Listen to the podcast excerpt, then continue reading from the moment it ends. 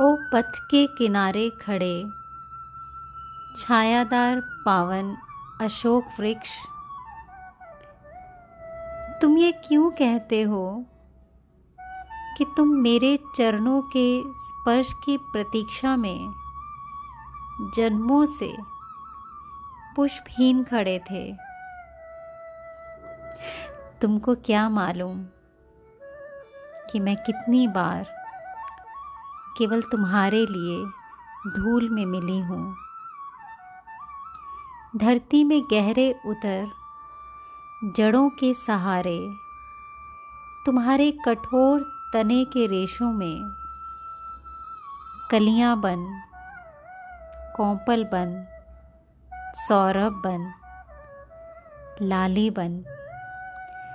चुपके से सो गई हूँ कि कब मधुमास आए और तुम कब मेरे प्रस्फुटन से छा जाओ।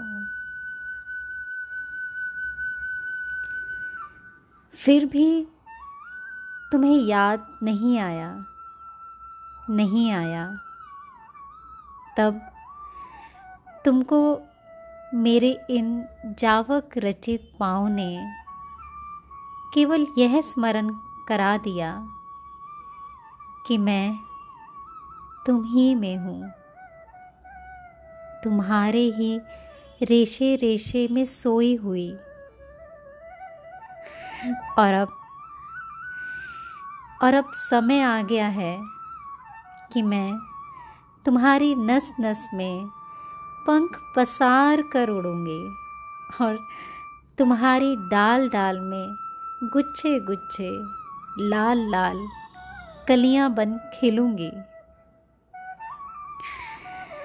ओ पथ के किनारे खड़े, छायादार, पावन, अशोक वृक्ष। तुम ये क्यों कहते हो कि तुम मेरी ही प्रतीक्षा में कितने ही जन्मों से पुष्पहीन खड़े थे।